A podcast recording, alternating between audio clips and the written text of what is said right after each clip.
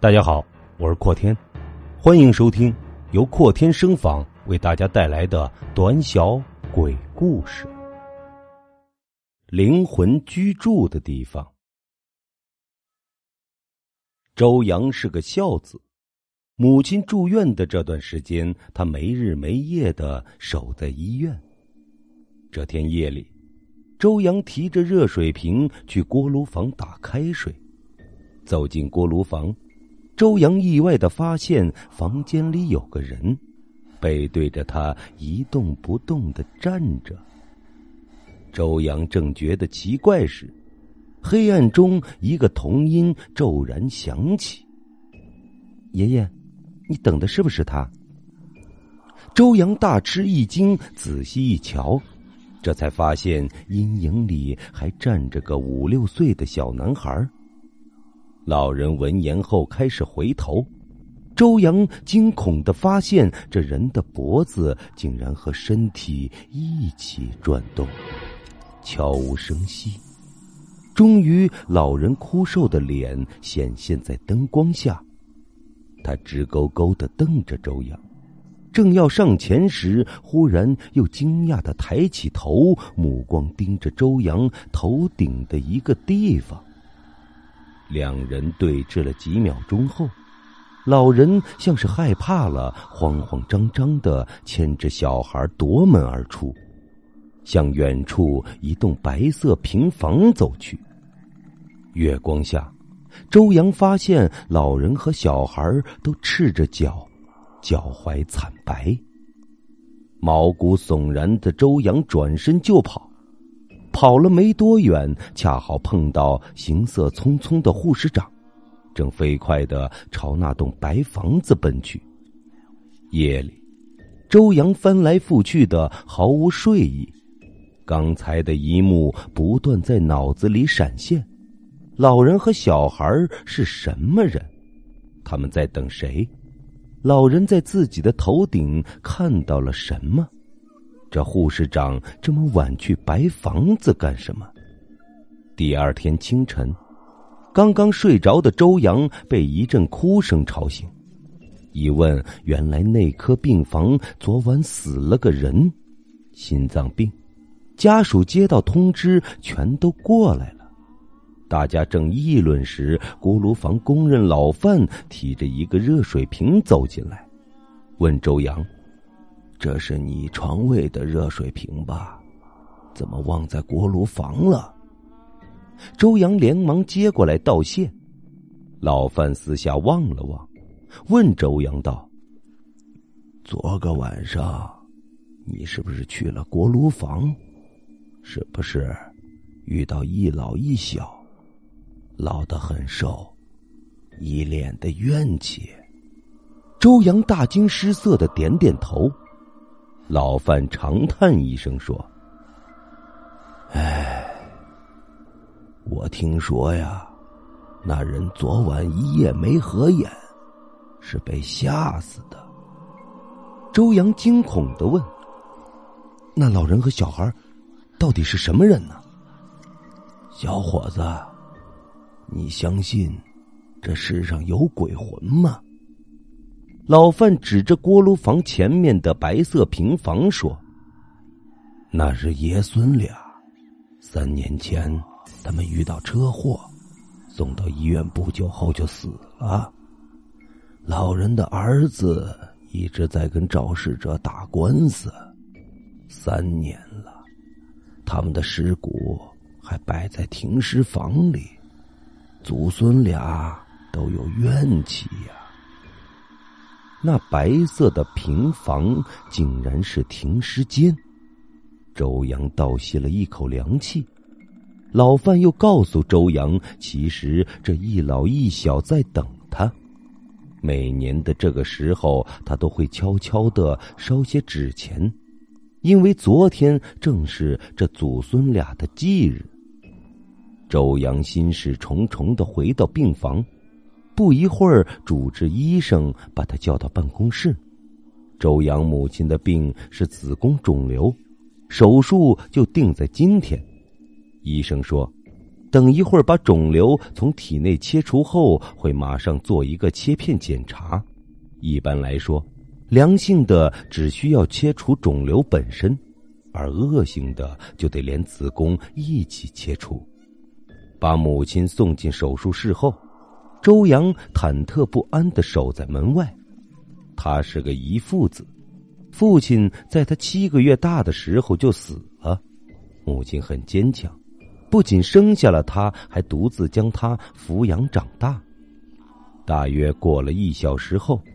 护士长出来了，告诉周阳肿瘤是良性的，然后拿出一张单子，要他决定是单独切除肿瘤，还是连子宫一起切除，防止复发。周阳长这么大，还从没做过如此重大的决定。周阳想，子宫是女性的象征，母亲为自己辛劳了一辈子。既然肿瘤是良性的，那还是留住子宫为好。手术很顺利，母亲也恢复的很快。这天，周阳来到了医生办公室，感谢医生。医生告诉周阳：“嘿呀，像你妈这样的年纪患者呀，子宫全切除后恢复的这么快，还真是不多见呢。”周阳怀疑自己听错了，连忙说。子宫全切？不对吧？我只选择了切除肿瘤啊！医生疑惑的看看护士长，护士长严肃的说：“周先生，这种事不能开玩笑的，你别乱讲。”周阳有些气恼：“谁乱讲了？我当时讲的清清楚楚，要留住子宫的。”护士长不再说话，打开抽屉，找出一张纸。先给医生看过后，然后摊在周阳面前说：“喏，你自己看，这是不是你亲笔写的？”周阳一看，这就是当天的那张签字单。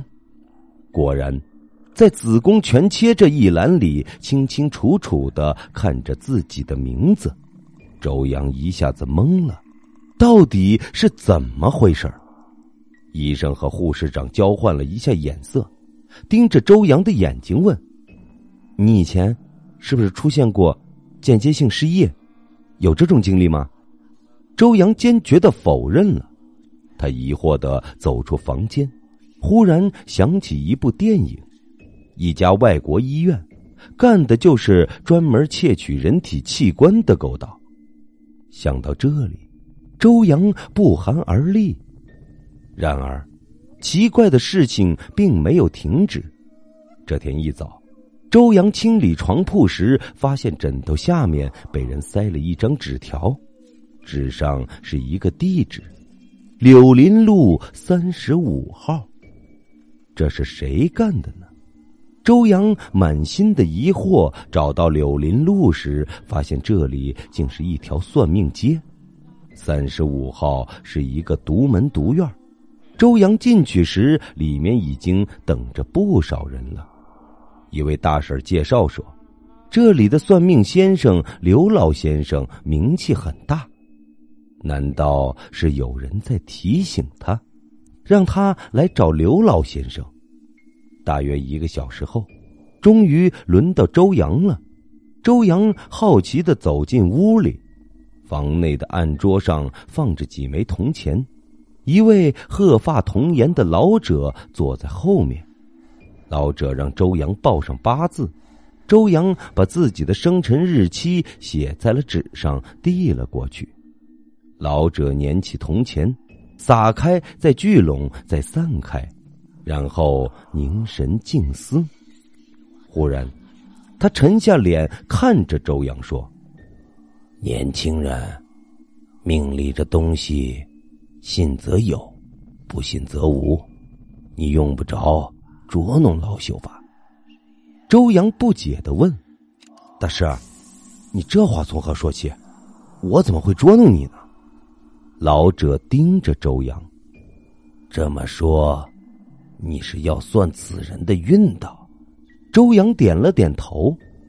老者一下目光如炬：“此人早已身亡。”一个死人，哪来的运道？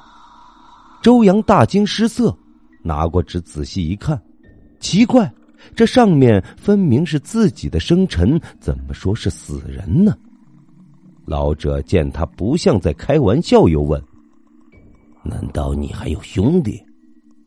周阳摇摇头：“那有姐妹？也没有啊，我从小到大一直跟着母亲生活。”嗯。那就奇怪了。老者似乎碰到了巨大的难题，闭上眼睛，陷入沉思。从算命馆出来后，周阳真是又惊又恐。原来指望在这里找到答案，却料不到的是，是事情没办成，还被人当成是死人。回到医院，周阳魂不守舍的样子被母亲察觉了。追问之下，他忍不住问：“妈，我是不是还有兄弟？”母亲惊讶的看着周阳：“阳儿，你怎么忽然问这个了？是不是有人跟你说了什么？”周阳想起算命老者的话，早有准备的回答：“嗯，是这样。前几天我做了个梦，在梦里有个人叫我兄弟，但朦朦胧胧的。”看不清他的脸，也分辨不出是男还是女。母亲听了大惊失色，一下子跌坐在床头，稍后流着眼泪哽咽道：“妈本来是想瞒着你的，可二十四年了，终究还是瞒不住啊。那个梦里的人是你的弟弟，那年妈本来怀的是双胞胎。”七月的时候，你爸去世，妈妈因为悲伤过度，就早产了。可怜你的兄弟，连奶也没吃一口就走了，妈妈对不起他呀。母亲说到这里，周阳心里一跳，难道那晚在锅炉房里，老人不敢走近自己，是看到了弟弟的灵魂？是异母同胞的弟弟在保护自己，如此看来，算命老头的话是对的，自己的生辰不也是弟弟的生辰吗？而弟弟确实是在二十多年前就去世了呀。周阳急匆匆的找到算命的老头，老头听完前因后果，问起周阳母亲的病情，当得知是子宫肿瘤时，匆忙的追问道。做手术了吗？做了，前几天就做了。那子宫也切除了。周阳点了点头，把那天签错字的事情说了一遍。老者听后不禁长叹：“唉，真是有情有义的英灵啊！如果我没猜错的话，这么多年来，你那兄弟……”一直没有离开你们。手术那天，应该是他借你的手签了这个字。借我的手？周阳不解的问：“可我母亲体内明明是良性肿瘤啊，为什么要连子宫一起切掉呢？”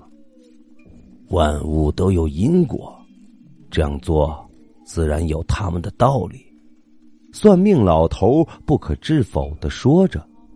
你知不知道，一个灵魂也需要有居住的地方？这么多年来，你弟弟一直生活在哪里？周阳摇了摇头，哼，子宫。二十多年来，你母亲的子宫就是他灵魂居住的地方。也就是说，从手术的第一天起，他便无可去了。一个婴灵，除非是万不得已，谁愿意离开最温暖的母亲的身体呀？老者问完病情后，叫周阳回去找护士。他告诉周阳，护士长是自己的亲孙女，从小耳濡目染，略懂术数，可以帮助周阳。周阳终于恍然大悟，不用说，枕头下的纸条肯定是那护士长写的。因为他知道，只有自己爷爷才能解开这一切迷惑。当周阳赶到医院时，护士长正好也在找他。他告诉了周阳一个天大的秘密：手术当天的检测结果全是错误的。因此，一小时前，周阳母亲的肿瘤再次检验时，被专家证实是恶性的。幸亏，当天手术鬼使神差的切除了子宫。否则，肿瘤扩散必将会危及生命。后期更多精彩故事将于航天实业微信公众号独家播出，微信搜索“航天实业”，添加关注，感谢您的支持。